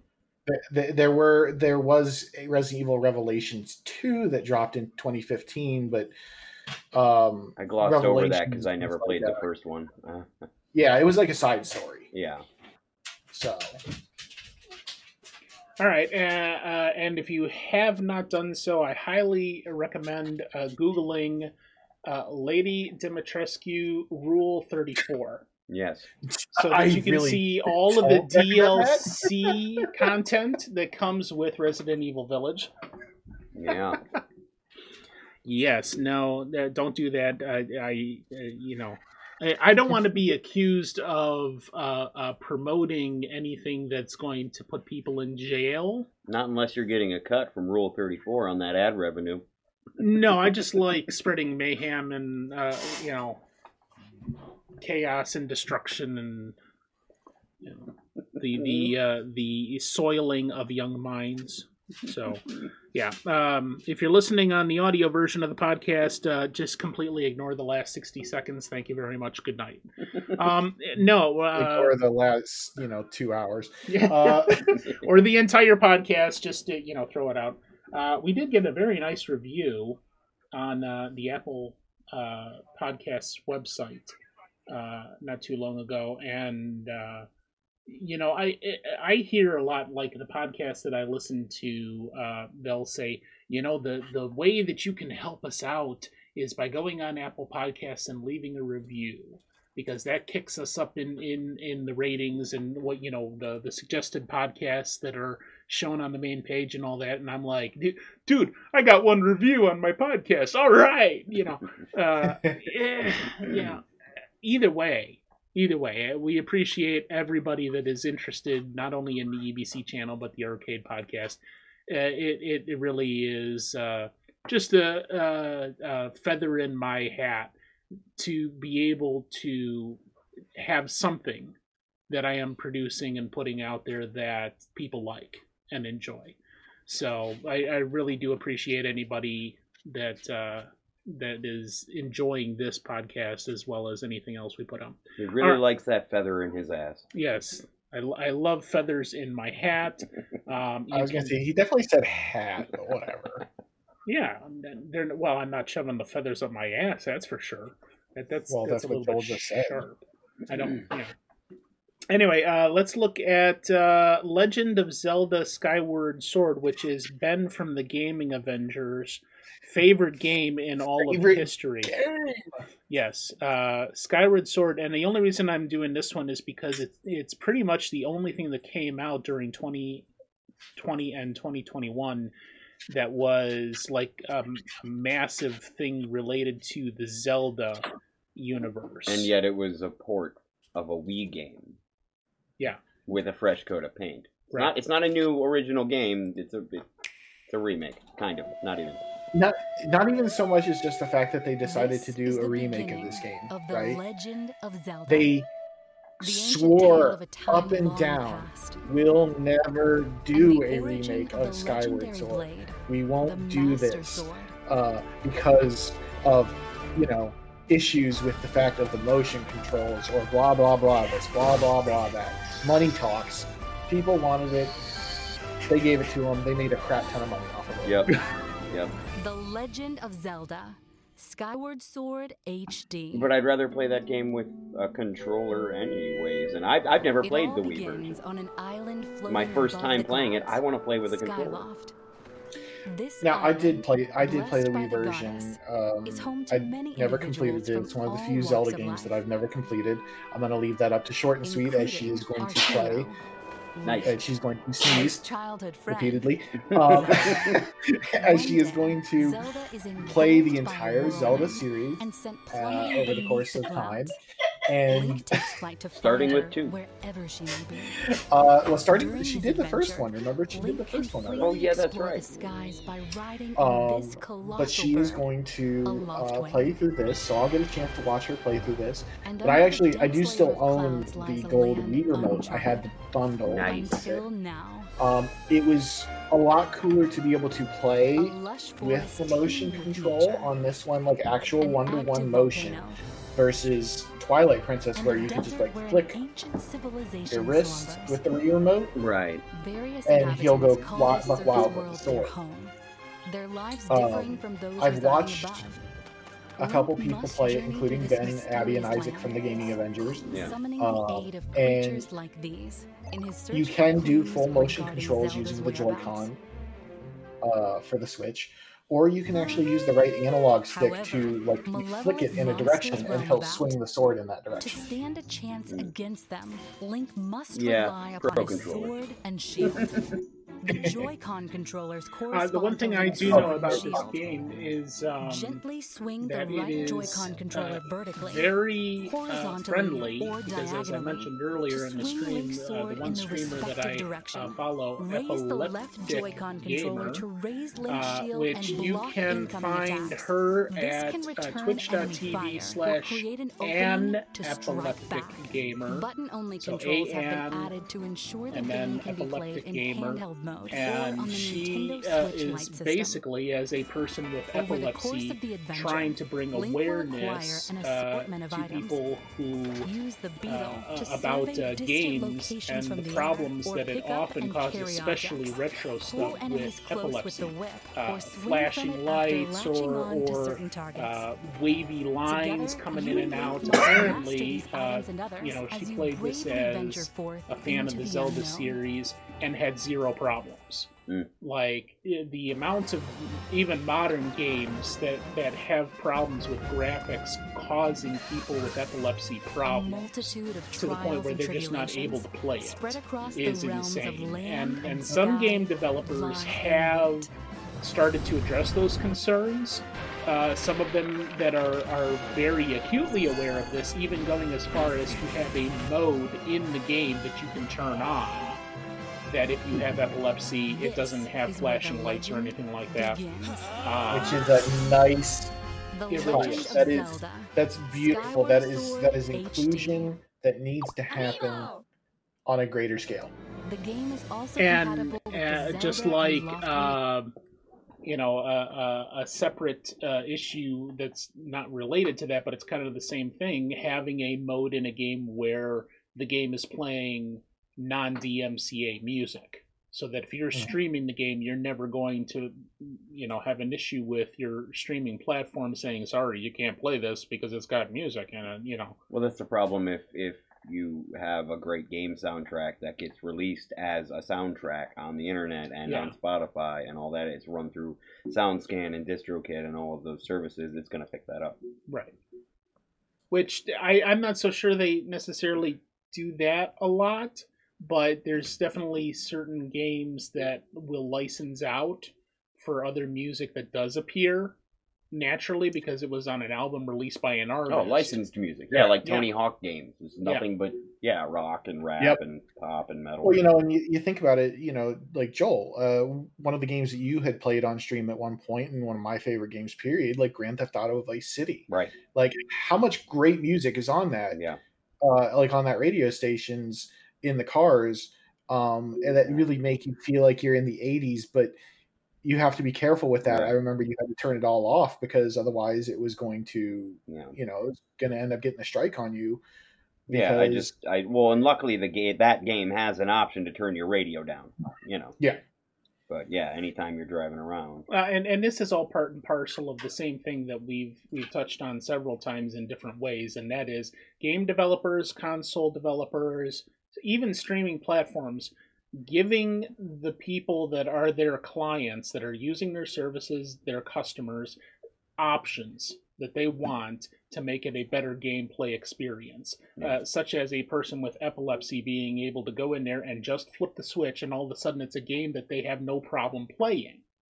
Okay, and and and those game developers that are on top of that and and putting those into every single game they produce now are the ones that are going to go far or at least that's going to assist in that sort of thing because they're seeing that the market needs to have that kind of inclusive nature in the games that are coming out because it's been such a huge problem in the past. I mean, even just a, a Dr. Mario on NES that I play or Tetris, okay? You you go and you get a, a Tetris and the screen flashes several times because that was just what they put in the game. And there's no way to get around that. So if I go to stream Tetris or Dr. Mario or any of those games that flash the screen, even Castlevania, if you're in in the swamp in Castlevania 2, uh, the background flashes between red and black, and and you just you can't do that. So I, if I want to stream that, I definitely have to have, and I also want to be inclusive myself. I have to have a disclaimer there that you, if you have epilepsy, you can't watch this because it's going to harm you.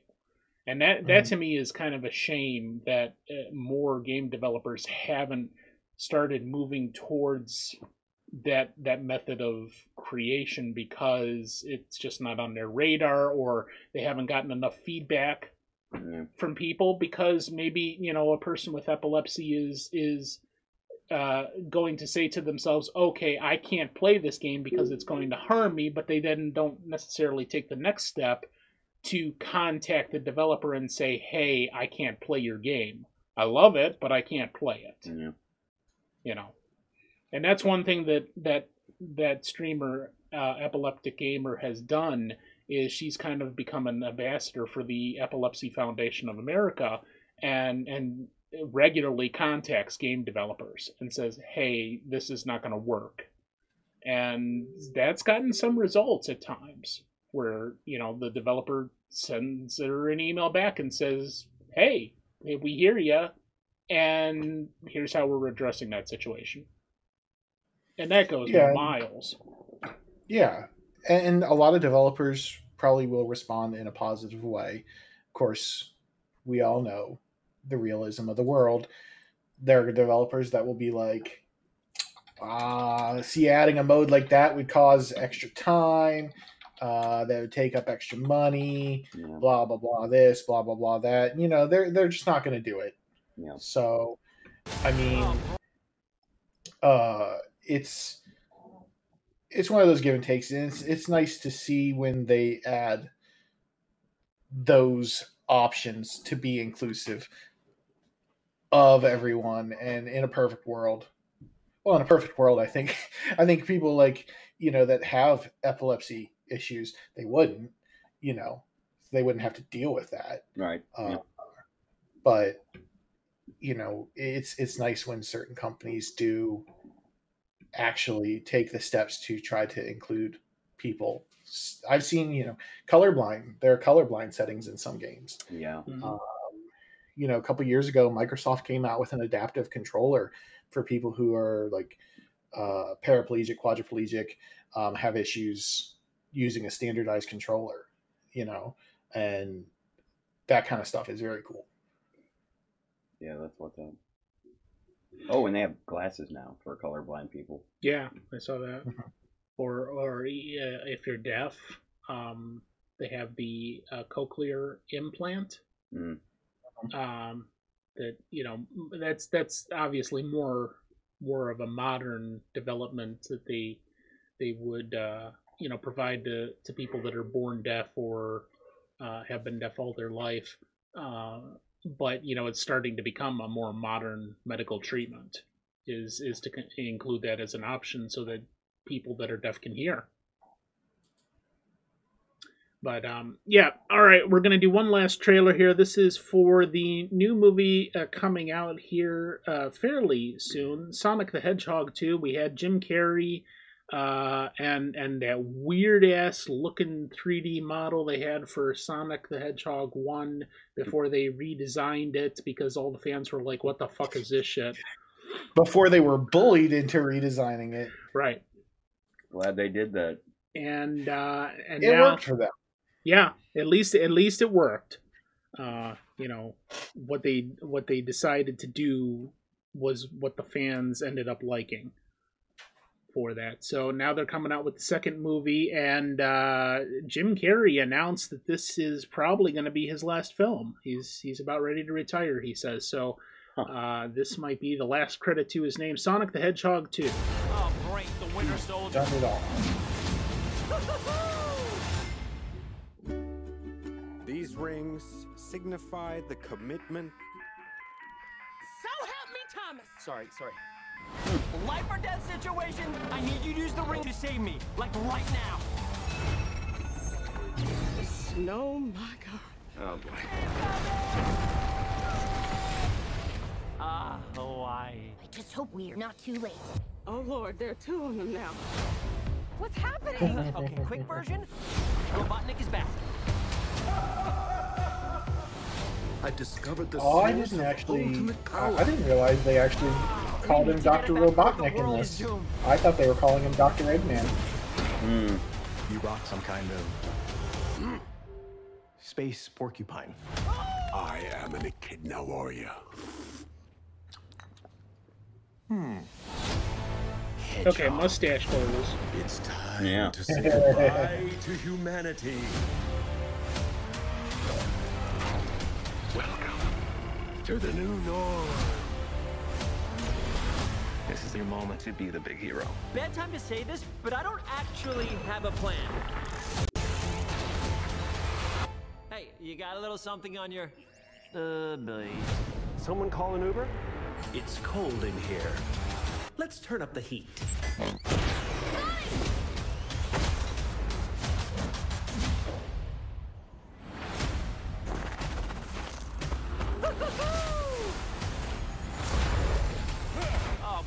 Winter Soldier.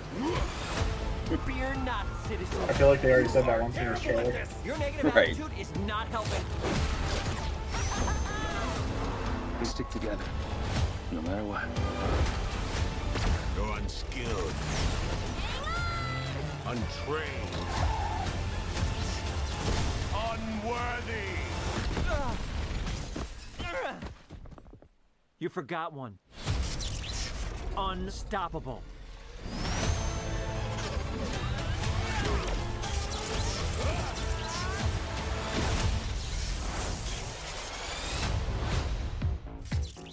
Stand still and die. For a guy named Knuckles, you are really bad at punching.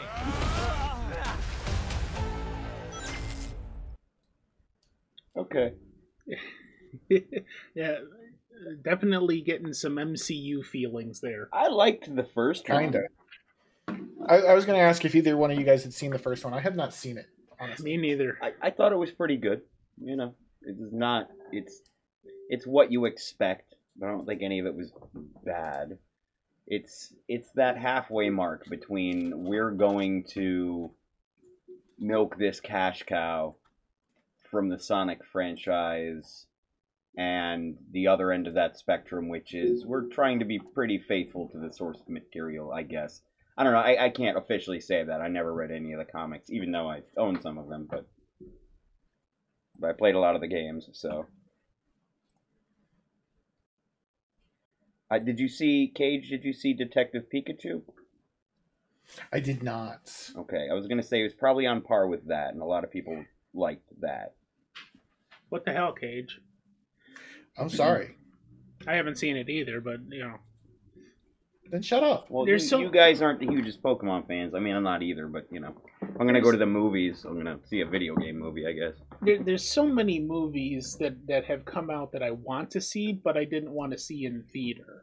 So like I'll wait until I, you know, maybe seven years later see it on a streaming service and like, oh yeah, I wanted Yeah. to see that. You know, that's that's how I keep up with the times. You know. That's fair. I mean, maybe maybe if there was a if there was a place that you know in our community that showed double features of movies, maybe you could watch. Yeah, that that, that would be really nice to just uh, go go to some place where you can see all sorts of movies and and uh, you know watch them with your friends and and also be be in uh, like you know a, a standard community where there's uh, all sorts of different uh, topics that that you uh, would like to expound on. Oh, it's not even working. Oh, there it goes. It's just delayed. Fucking Fossamon. Anyway, um, yeah. So uh, anyway, uh, want to thank everybody for joining us. Uh, we're going to wrap up here. Arcade Nostalgia Memories podcast. This has been uh, season one, episode ten, with my co-host Cage and my brother here, SRGC, also known as Joel. And uh, I want to thank you all for Bye. joining us. So uh, we're gonna, ha- like I said, have two more episodes in the season. Uh, the first one is probably going to be on April 17th, which is Easter, but we got to double check on that and make sure. Uh, and then we're going to take a month, and uh, then our final episode for the season will be, I believe, on May 15th. Uh, but those are tentative dates for the final two episodes. So, what I, if you want to check out the live broadcast where we record the podcast live, uh, you want to go to the website, which is E www.ebc2021.com, and check out the schedule. Usually within a week of something, we have the date and time firm, and you can check out all the information there. Uh, again, that is E ebc2021.com, and uh, see what's coming up on the schedule, including our next major audio drama. This is the fourth audio drama from Enigma Cinema uh, Enigma Blockbuster Cinema Productions, and that is Realms Unknown The Butterfly Decision. It's going to be a great time, so if you are into that sort of thing, uh, we ask you to stop by the channel that is twitch.tv slash E EBC2021, and that will be on Sunday, May 1st at 8 p.m. Eastern Standard Time. Uh, and if you you know are so inclined, we'd love it if you could stop by just to be able to check out that uh, major production. Well, at least for us, it's a major production, you know. Uh, and and we have so much fun putting those uh, together and then premiering them to the community. And um, yeah, just check out the website. All the information is there that you need, and hopefully we will see you next time. Uh, so I'm Scotty here for Arcade Nostalgia Memories podcast. We'll see you later. Take care. Good night. Goodbye. See ya.